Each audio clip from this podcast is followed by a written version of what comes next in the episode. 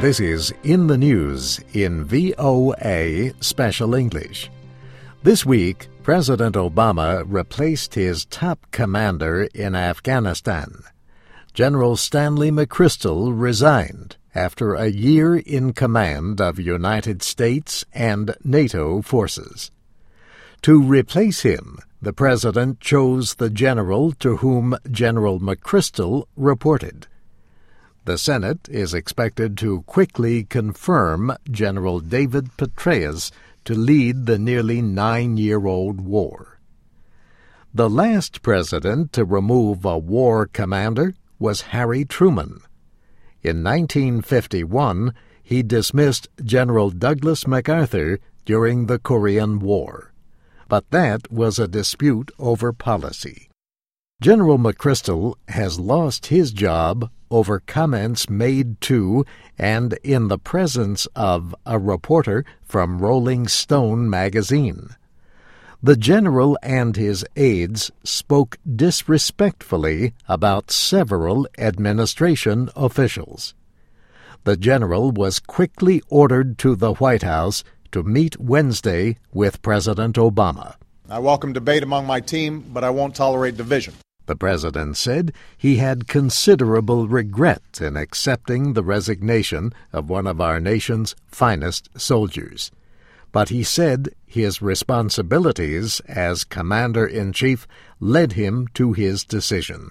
The conduct represented in the recently published article does not meet the standard that should be set by a commanding general. It undermines the civilian control of the military that is at the core of our democratic system.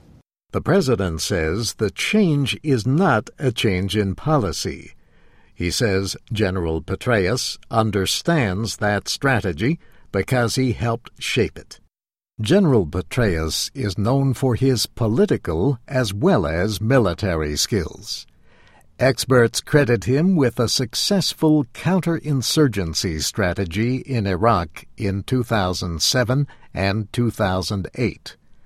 Counterinsurgency involves military action, but also depends on civilian relationships to succeed.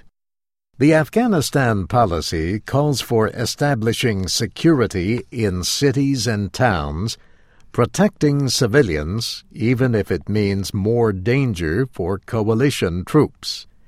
It also involves training local security forces and strengthening the government. Last month, General Petraeus talked about the situation. As was the case in Iraq, the reality is that everything in Afghanistan is hard. It's hard all the time, and it typically gets harder before it gets easier. General McChrystal was one of the relatively few American officials to develop a good relationship with Afghan President Hamid Karzai. But he never did the same with the American ambassador, Karl Eikenberry, a former commander in Afghanistan.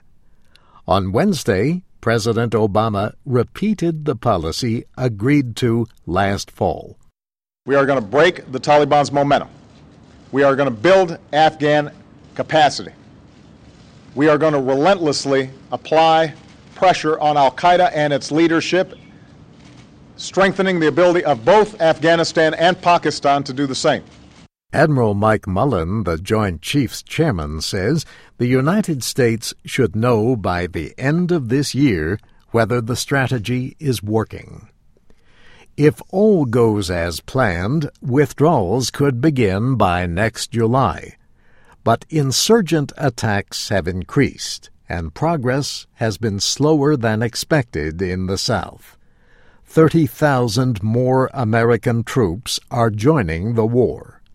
But public support is down and concerns in Congress are up.